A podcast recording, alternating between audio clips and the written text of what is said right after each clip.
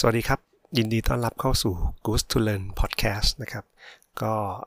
เอพิซอดนี้เป็นเอพิซอดที่2นะครับที่ผมอยากจะมาพูดถึงเรื่องของอความลับของการเรียนรู้นะครับผมเชื่อว่านะครับในอดีตเนี่ยนะครับเราถูกปลูกฝังนะครับหรือถูกสอนมาว่าให้ตั้งใจเรียนหนังสือนะครับหรือว่า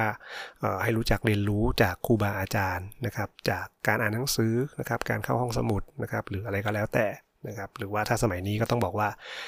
ต้องรู้จักค้นคว้านะครับ หาข้อมูลจากในอินเทอร์เน็ตนะครับหรือแหล่งข้อมูลต่างๆ เพื่อที่จะมีอนาคตที่ดีนะครับในวันข้างหน้านะครับ หรือว่ามีอาชีพการทำงานที่ดีในวันข้างหน้านะครับ เราก็ถูกสอนอย่างเงี้ยมาตั้งแต่เด็กนะครับจนกระทั่งเรียนจบนะครับเราก็มาทำงาน พอเราทำงานแล้วนะครับ เราก็จะเจอคำว่าเราจะต้องเรียนรู้ตลอดชีวิตอีกนะครับจะต้องเรียนรู้ต่อไปเรื่อยๆนะฮะทีนี้ ถ้าสมมติว่ามันเป็นอย่างในสิ่งที่เราถูกสอนหรือปลูกฝังมางั้นแสดงว่าทุกคนเนี่ยก็น่าจะต้องประสบความสำเร็จเหมือนกันหมดถูกไหมครับ แต่ว่าในความเป็นจริงเนี่ยนะฮะเราก็จะเห็นว่ามันเป็นแบบนั้นหรือเปล่านะครับคนที่ประสบความสำเร็จนะครับ อาจจะเป็นคนส่วนใหญ่นะครับที่อาจจะเรียนเก่งนะครับหรือว่าอาจจะเป็นคนที่มีฐานะนะครับแต่ในขณะเดียวกันก็จะมีอีกกลุ่มคนหนึ่งที่ประสบความสำเร็จจากความขยัน นะครับความตั้งใจนะครับมีความมุ่งมานะความพยายามนะครับ แต่ทีนี้เอาเรามามองเป็นเป็นเป็นสกลุ่มนะครับ กลุ่มแรกที่อาจจะบอกว่าเป็นคนที่เรียนเก่งนะครับ เป็นคนที่หัวดีนะครับ หรือว่าเป็นคนที่มีฐานะเนี่ยนะครับ เพราะว่าอะไร เพราะว่าเขาอาจจะมีโอกาสในการเข้าถึงแหล่งเรียนรู้ที่ดีกว่าใช่ไหมนะครับ ลองนึกดูนะครับคนที่มีครอบครัวที่มีฐานะ ก็อาจจะส่งลูกเข้าโรงเรียนที่ดีนะครับ เข้าโรงเรียนในสภาพแวดล้อมที่เอื้อต่อการเรียนนะครับ มีคนเรียนเก่งๆอยู่ด้วยกันมีคุณครูนะครับที่ เก่งนะครับถูกจ้างเข้ามาเพื่อให้มาสอนนะครับในโรงเรียนนั้นๆ โอกาสสำหรับคนที่เรียนเก่งนะครับก็จะมีโอกาสสูงกว่าคนอื่น โอกาสของคนที่ไม่ได้มีโอกาสได้เข้าอยู่ในโรงเรียนดีๆนะครับหรือว่าไม่ได้อยู่ในสภาพแวดล้อมการเรียนที่ดีเนี่ยนะครับก็อาจจะประสบความสำเร็จได้เหมือนกันนะครับ นั่นหมายความว่าเขาอาจจะต้องใช้ความขยันนะครับ หรือว่าเขาอาจจะเจอเจอคุณครูที่ดีนะครับ อะไรอย่างเงี้ยนะครับ ก็อาจจะมีโอกาสในการที่จะทำให้ เรียนเก่งขึ้นมาได้ จริง ๆ แล้วเนี่ยปัจจัยนะครับหรือว่าความลับนะครับของการเรียนรู้เนี่ยมันประกอบไปด้วยกัน 3 อย่างนะครับอย่างแรกก็คือแรงจูงใจนะครับจากภายในของผู้เรียนนะครับ ซึ่งอันเนี้ยมันจะต้องสะสมนะครับถูกสะสมมาตั้งแต่เล็กนะครับจนโตนะครับ เพราะว่าแรงจูงใจเนี่ยนะครับมันเหมือนเหมือนกับมันเป็นการซึมซับนะครับเอาเขาเรียกอะไรจากสภาพแวดล้อมนะครับที่มีนะครับหรือว่าเป็นความคิด นะครับความฝันนะครับความสนใจนะครับความรักความอยากนะครับของเขาในการที่เขาอยากจะอยากจะเป็นอยากจะเรียนรู้นะครับ ซึ่งอันเนี้ยแต่ละคนจะมีไม่เหมือนกันนะครับ จะเห็นว่าบางคนที่เขาขยันเนี่ยนะครับ บางคนเขาเกิดมาเนี่ยเขาขยันหรือว่าเขาเก่งเนี่ยนะครับ เพราะว่าอะไรเพราะภายในเนี่ยเขาถูกปลูกฝังมานะครับบางอย่างบางคนเนี่ยอาจจะให้ลูก อ่านหนังสือนะครับ ให้ดูนิทานนะครับ ให้อ่านหนังสือนิทานหนังสือเด็กนะครับ ตั้งแต่เล็กถูกปลูกฝังมาเรื่อยๆอะนะครับเพราะฉะนั้นตรงนี้เขาก็จะเป็นการเหมือนกับถูกซึมซับนะครับ ให้ให้รู้จักในการที่จะเรียนรู้นะครับ หรือว่าอย่างอย่างผมยกตัวอย่างแล้วกันว่าอย่างอย่างลูกผมเองเนี่ยนะครับ ผมก็อ่านหนังสือให้เขาฟังตั้งแต่เด็กนะครับ แล้วก็เอาหนังสือเนี่ยอยู่ในสภาพแวดล้อมให้เขาตลอดเวลานะครับ ราะฉะนั้นเนี่ยก็คือเขาก็จะเคยชินกับหนังสือนะครับพอโตขึ้นมาเนี่ยนะครับก็คือเราก็ไม่ต้องไปบอกเลยว่าต้องต้องขยันอ่านหนังสือนะครับเพราะว่าเขาก็จะวิ่งหาตัวหนังสือเองนะครับเพราะฉะนั้นพอมีเวลาว่างปุ๊บเขาก็หยิบหนังสือขึ้นมานะครับเพราะอันนี้ก็จะเป็นการนะครับสร้างแรงจูงใจนะครับ แต่เนี้ยแรงจูงใจเนี่ยมันก็จะมีปัจจัยที่เกี่ยวเนื่องกับข้อที่2นะครับก็คือเรื่องของสภาพแวดล้อมนะครับที่เอื้อต่อการเรียนรู้นะครับ นั่นหมายความว่าการที่เราจะมีแรงจูงใจนะครับ มันก็เกิดจากสภาพแวดล้อมอย่างที่ผมเล่าให้ฟังก็คือว่าถ้าสมมติว่าผมนะครับสภาพแวดล้อมนะครับล้อมรอบนะครับตัวเด็กไปด้วยหนังสือนะครับไปด้วย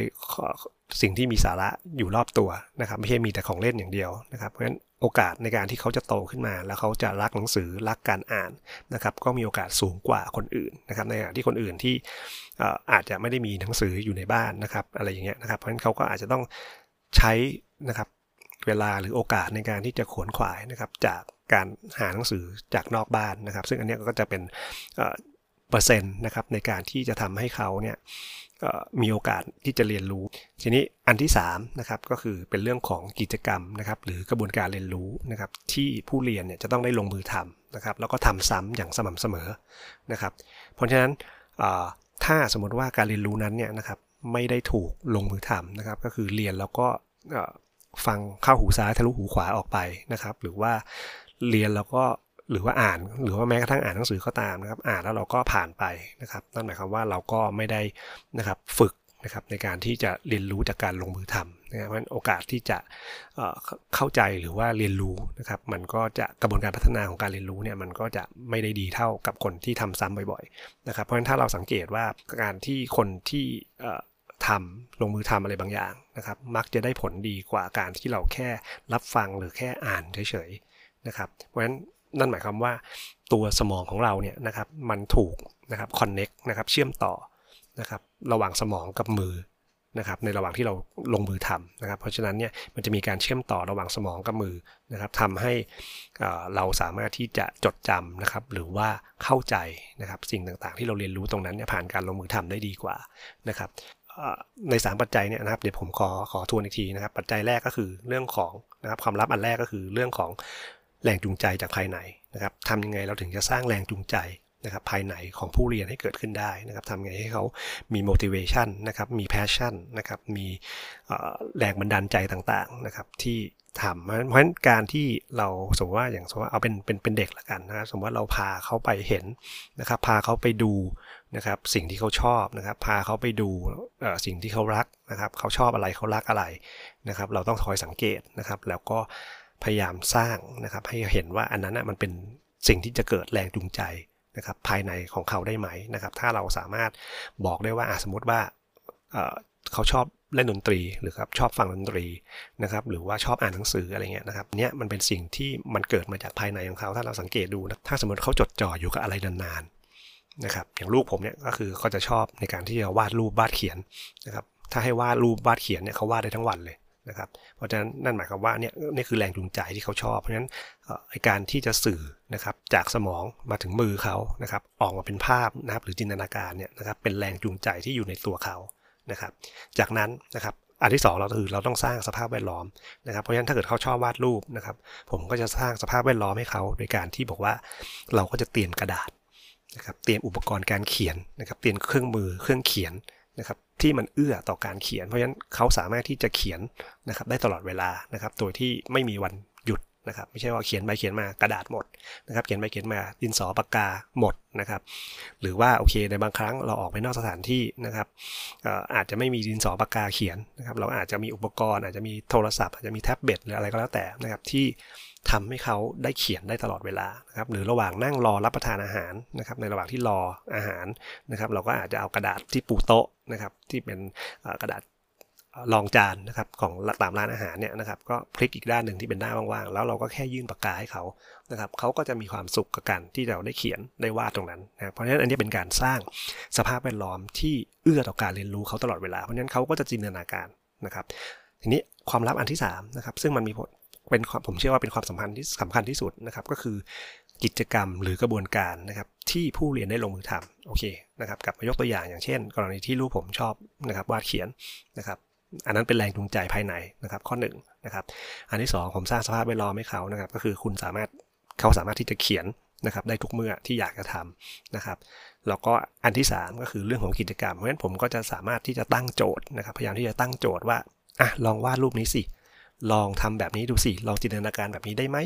ลองเห็นตรงนู้นได้ไหมสิ่งอะไรที่มันแตกต่างไปจากสิ่งที่เขาเขียนแบบเดิมๆนะครับ ลองให้เขาทำในสิ่งใหม่ๆนะครับโดยการที่จะ challenge เขานะครับหรือว่าท้าทายเขาในแง่ที่ว่าเนี่ยเขาลองดูซิเขาวาดเนี่ยสิ่งที่เขาเห็นอยู่บนโต๊ะได้ไหมเขาเห็นอะไรในสภาพแวดล้อมตรงนี้บ้างนะครับ หรือว่าเขาสังเกตอะไรบ้างเนี่ยเราค่อยๆใส่กระบวนการใส่กิจกรรมเข้าไปนะครับ เพื่อให้เขาเนี่ยพัฒนาทักษะในการคิดนะครับ เพราะฉะนั้นเนี่ยพอเขาคิด นะครับหรือว่าเขาสามารถที่จะดัดแปลงนะครับจากสิ่งที่เราบอกนะครับหรือเป็นกระบวนการของกิจกรรมตรงนั้นได้เนี่ยนะครับเขาก็จะมีการพัฒนานะครับไปอีกระดับหนึ่งนะครับเพราะฉะนั้นตรงนี้มันก็จะทำให้การเรียนรู้นะครับมันถูกพัฒนานะครับไปในแนวทางที่ไปข้างหน้านะครับหรือว่าบางครั้งอย่างเคยเห็นไหมครับว่าบางทีเด็กมาถามนะครับอย่างลูกผมมาถามกันบ้านเนี่ยนะครับตรงนี้ไม่เข้าใจตรงนี้สงสัยนะอย่างเช่นคณิตศาสตร์นะครับเขาอาจจะไม่ชอบคณิตศาสตร์ นะครับทำยังไงล่ะผมถึงจะสร้างแรงจูงใจให้เขาเห็นนะครับ ผมก็ต้องบอกว่าโอเค คณิตศาสตร์เนี่ยบังคับทุกคนเลยนะครับ จะบอกว่ามันเป็นเรื่องยากนะครับ เป็นเรื่องที่แบบเรียนยังไงก็ไม่เข้าใจนะครับ แต่ถ้าเกิดว่าเราก็บอกว่าให้คำตอบไปเลยนะครับ มันก็ได้เหมือนกัน แต่ว่าก็คือมันก็ไม่เป็นการสร้างแรงจูงใจ เพราะฉะนั้นผมก็ต้องบอกว่าคณิตศาสตร์เนี่ยมันไม่ใช่เรื่องยากนะนะครับ มันเป็นสิ่งที่ใช้ในชีวิตประจำวัน เพราะฉะนั้นก่อนกว่าที่ผมจะเข้าไปอธิบายนะครับในโจทย์ ที่เป็นการบ้านของเขาเนี่ย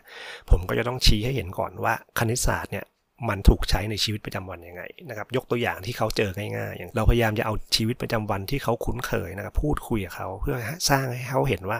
คณิตศาสตร์มันอยู่ในรอบตัว พอเขาเราเห็นว่าโอเคเขาเริ่มคอยตามกับเรานะครับ จากนั้นเราก็เริ่มสร้างสภาพแวดล้อม การที่เราจะเรียนคณิตศาสตร์ให้รู้เรื่องเนี่ยนะครับ เราจะวอกแวกไม่ได้นะครับ เราจะมีสิ่งที่มา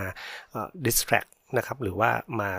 เขาเรียกขัดจังหวะในการเรียนรู้ของเราในการใช้สมองเราในการคิดเนี่ยไม่ได้ เพราะฉะนั้นเราก็จะต้องเซตเซตอัพ environment นะครับขึ้นมาเพื่ออาจจะแบบว่าโอเคอยู่ในมุมที่แบบสงบนะครับแล้วก็อะไรมีมีความพร้อมในการที่จะแบบว่าสามารถใช้เวลาในการคิดได้นะครับ จากนั้นเนี่ยนะครับคิดกิจกรรมหรือกระบวนการนะครับในการที่จะค่อยๆนะครับถอดจากโจทย์ในสิ่งที่เขากำลังเผชิญอยู่ตรงหน้าเนี่ยนะครับออกมาเป็นกิจกรรมบางอย่างที่ให้เขาทดลองนะครับเล็กๆก่อน นะครับเพื่อให้เขาดูว่าเขาสามารถทำอะไรได้บ้างนะครับผมจะยกตัวอย่างง่ายๆ เช่นนะครับ สมมติว่าโจทย์กันบ้านของเขาก็คือห้าบวกหกเท่ากับเท่าไหร่นะครับ สมมติว่าเขาคิดไม่ได้นะครับ สมมติว่าเขาคิดไม่ได้นะครับ เราก็จะต้องบอกว่าโอเคกิจกรรมในการที่เขารู้ว่าโอเคห้าคืออะไรนะครับไหนลองเอานิ้วขึ้นมาสินะครับ นับ 1 2 3 4 5นะครับโอเคเขานับ 5 ได้แล้วใช่ไหมโอเคทีนี้ 6 คืออะไร 6 ก็คือมากกว่า 5 นะครับ เพราะฉะนั้นก็คืออะให้ลองลองนับนิ้วดู 1 2 3 4 5 6นะครับ เพราะฉะนั้นเขาก็จะยกขึ้นมา 2 มือ แต่ว่าอีกมือหนึ่งอาจจะไม่ว่างนะครับ เพราะว่ามันเลข 6 มันเกินไป 5 นิ้วนะครับ ผมก็อาจให้ยืมนิ้ว 1 นิ้วนะครับเขาก็จะได้มีส่วนร่วมในการเห็นว่าโอเค เราให้นิ้วเขายืม 1 นิ้วนะครับ จากนั้นอะบวกกันบวกแปลว่าอะไรแปลว่าเพิ่มจำนวนเข้าไปนะครับมันก็คือนับทั้งหมดนะครับ เราก็จะให้เขาลองเอามือที่เขามีอยู่เนี่ยนะครับ อีกอีกอีกข้างหนึ่งนะครับ ลองนับ นิ้วนะครับทีละนิ้วทีนิ้วนับไปนะครับจนเขาได้ผลบวกออกมานะครับก็เห็นว่าเนี่ยตรงนี้คือเป็นแบบนี้นะครับส่วนแต่ส่วนใหญ่เนี่ยเวลาคนที่ทำกิจกรรมนะครับหรือว่ากระบวนการเรียนรู้มักก็จะจบที่ว่า พอได้คำตอบแล้วก็เลิกกันนะครับแต่จริง ๆ แล้วไม่ใช่นะครับการเรียนรู้เนี่ยกระบวนการการออกแบบกิจกรรมการเรียนรู้เนี่ยนะครับมันจะต้องทำซ้ำจนเราคิดว่าเขาเนี่ยซึมซับกระบวนการตรงนี้เข้าไปอยู่ในสมองเขาแล้วนะครับนั่นหมายความว่าอะไรนั้นผมก็จะบอกว่า พอเราทำ5บวก6ได้แล้ว ผมก็จะเอา 2บวก4สิอะเขาก็จะเริ่มทำกระบวนการเนี่ยซ้ำเดิมนะครับจนเขาได้คำตอบ แล้วผมก็จะเปลี่ยนใหม่อะ9บวก7สินะครับค่อยๆทำอย่างเงี้ยกิจกรรมเนี่ยซ้ำไปเรื่อยๆ ซ้ำจนเขาบอกว่าจะรู้สึกว่าโอ้ยทำได้แล้ว แล้วความเร็วเขาเนี่ยเราสังเกตได้จากความเร็วนะครับ ตอนที่เขาทำแรกๆ อาจจะช้านะครับ แต่ว่าพอเขาทำได้แล้วนะครับ มันจะเร็วขึ้นโอเค มันเร็วจนเป็นธรรมชาติแล้วว่าโอเค พอบอกปุ๊บเนี่ยเขาแทบจะใช้เวลาคิดน้อยมาก นะครับแล้วก็สามารถให้คำตอบเราได้เนี่ยแสดงว่าเขาเข้าใจกระบวนการตรงนั้นแล้วนะครับหรือเราอาจจะเปลี่ยนโจทย์อย่างอื่น เช่นนะครับ อาจจะบอกว่าอะถ้าสมมุติว่าคุณแม่นะครับไปตลาดนะครับซื้อไข่ไก่มา 10 ฟองนะครับแล้วปรากฏว่านะครับผมอยากจะให้ซื้อเพิ่มนะครับอีก 3 ฟองนะครับเพราะฉะนั้นสรุปแล้วคุณแม่จะต้องซื้อไข่ไก่กี่ฟองอะไรอย่างเงี้ยนะครับก็คือให้มันอิง นะครับรีเลทเข้ากับชีวิตประจำวัน เขาก็จะนะครับสร้างความเชื่อมโยงจากสิ่งที่เป็นโจทย์คณิตศาสตร์นะครับกับชีวิตประจำวันนะครับอันนี้มันก็จะเป็นกิจกรรมหรือกระบวนการเรียนรู้ที่ผู้เรียนได้ลงมือทำและเห็นความสำคัญของมันนะครับแล้วตรงนี้มันก็จะถูกผลักดันนะครับกลับกลายเป็นแรงจูงใจข้างในนะครับทำให้เขาเห็นว่าทุกครั้งที่เราไปซูเปอร์มาร์เก็ตหรือไปตลาดนะครับพอเราจะหยิบไข่ไก่ปุ๊บเขาก็จะรู้เลยว่าอันนี้คือสิ่งที่ เราเคยสอนเขานะครับว่าโอเค ถ้าเราซื้อไข่ไก่เท่านี้นะครับหยิบใส่ตะกร้านะแล้วถ้าเกิดจะหยิบเพิ่มเข้ามา มันก็คือเป็นการบวกเลขนะครับอะไรอย่างเงี้ยเป็นตัวอย่างง่ายๆนะครับเพราะฉะนั้นการสร้างแรงจูงใจนะครับกับรางวัลความสำเร็จเล็กๆเนี่ยนะครับในไซเคิลเล็กๆเนี่ยนะครับเป็นสิ่งที่สำคัญที่สุดนะครับในกระบวนการเรียนรู้นะครับทุกครั้งเนี่ยที่ผมสอนให้ลูกผมทำกันบ้านเนี่ยนะครับ แล้วก็เขารู้สึกว่า เออเขาทำสำเร็จเขาคิดเองได้ โดยที่เราไม่ต้องเฉลยนะฮะคือคือเขาจะบอกคำตอบด้วยตัวเองงั้นพอเขารู้สึกว่าเขาก็ทำได้นี่นาทำไมไม่ยากเลยทำไมมาคุยกับเราแล้ว เขาทำสิ่งที่เขาเคยคิดว่าเขาทำไม่ได้ แล้วทำได้ เขาก็จะมีความมั่นใจนะครับ ในการที่จะเข้าใจนะครับ หรือว่าเรียนรู้นะครับกับในในสิ่งนั้นๆนะครับ เพราะฉะนั้นอันเนี้ยก็จะเป็นความลับนะครับ ของการเรียนรู้นะครับ ซึ่งผมเชื่อว่าอันเนี้ยเท่าที่ผมออกแบบนะครับพื้นที่การเรียนรู้มาเนี่ยนะตลอดระยะเวลา 10 ปีเนี่ยนะครับผมสังเกตนะครับ แล้วก็ผมก็สังเกตจากพฤติกรรมนะครับหรือว่าจากคนที่เขาเก่งๆนะครับ ก็คือพบว่าเขาก็มี 3 องค์ประกอบเนี่ยนะครับอยู่เหมือนกัน แต่ก็ขึ้นอยู่กับว่านะครับไอตัวระยะเวลาที่ใช้นะครับในการที่จะสร้างให้มันเกิด 3 องค์ประกอบเนี่ยนะครับของแต่ละคนนะครับของคนที่เก่งกับคนที่ไม่เก่งอาจจะแตกต่างกันนะคคนที่เก่งเขาอาจจะแบบเป็นอัตโนมัติก็คือสามารถทำแล้วก็ปุ๊บได้เลยนะครับแต่ว่าคนที่ไม่เก่งก็อาจจะต้องใช้ระยะเวลามากหน่อยนะครับเพราะฉะนั้นเนี่ยแต่ละคนนะครับแต่ละคนเนี่ยก็จะมีวิธีการในการใช้ความลับนะครับสอย่างเนี่ยนะครับในการเรียนรู้เนี่ยซึ่งแตกต่างกันนะครับ ก็แต่ละคนอาจจะเป็นเน้นที่แรงจูงใจ บางคนอาจจะเน้นที่กิจกรรมนะครับ บางคนอาจจะเน้นที่สภาพแวดล้อมนะครับ อันนี้ก็แล้วแต่ หรือบางคนอาจจะต้องมิกซ์ด้วยกันทั้ง 3 อย่างนะเพราะถ้าเราเข้าใจตรงนี้แล้วเนี่ยนะครับ เราก็จะเรียนรู้ได้ไม่ยากนะครับ หรือว่าอย่างตัวผมเองเนี่ยทุกครั้งเวลาผมเรียนรู้อะไรใหม่ๆนะครับ ถ้าผมเจอเรื่องที่มันยากนะครับ ผมก็จะรู้แล้วโอเค ตอนนี้เราต้องสร้างสภาพแวดล้อมก่อนนะครับ เป็นสภาพแวดล้อมที่เราเรียนรู้ไหมนะครับ ถ้าสมมติว่าเป็นเป็นเรื่องที่มันซับซ้อนมันต้องใช้ความคิดสูงๆนะครับ เราก็อาจจะต้องไปอยู่ในที่ที่มันสงบนะครับที่ที่มันไม่พลุกพล่านนะครับ เราก็ต้องสร้างสภาพแวดล้อมที่ดีก่อนนะเราอาจจะเปิดเพลงเบาๆนะครับคลอไปด้วยนะครับเพื่อให้สมองเราเนี่ยผ่อนคลายนะครับ จากนั้นเนี่ยเราก็ต้องมานั่งดูว่าเราจะสร้างกิจกรรมเพื่อให้เราเรียนรู้ผ่านการลงมือทำในเรื่องนั้นๆ ได้อย่างไรนะครับ เพราะฉะนั้นผมก็จะเอางานที่ที่ต้องเรียนรู้ยากๆตรงนั้นเนี่ยนะครับ มาแบ่งย่อยนะครับ เพื่อให้เราสามารถทำสำเร็จทีละเล็ก ๆนะครับ เพื่อ motivate ตัวเองนะครับหรือบอกกับตัวเองว่านะครับเราสามารถผ่านเรื่องนี้ไปได้ทีละจุดทีละจุดทีละจุดนะครับเพราะฉะนั้นพอเราผ่านได้ทั้งหมดปุ๊บเนี่ยนะครับเราเท่ากับว่าเราก็ได้เรียนรู้นะครับในเรื่องของทั้งหมดนะครับที่มันเป็นเรื่องยากๆนะครับแล้วทุกวันนี้เนี่ยนะครับในการที่เขาบอกว่าการเรียนรู้ตลอดชีวิตนะครับเราก็จะต้องสร้างความสำเร็จนะครับเล็กๆเนี่ยให้เกิดขึ้นนะครับไปเรื่อยๆ จนไม่มีวันที่สิ้นสุดนะครับเพราะฉะนั้นมันก็จะไม่มีวันจบก็จะค่อยๆนะครับ achieve นะครับหรือว่า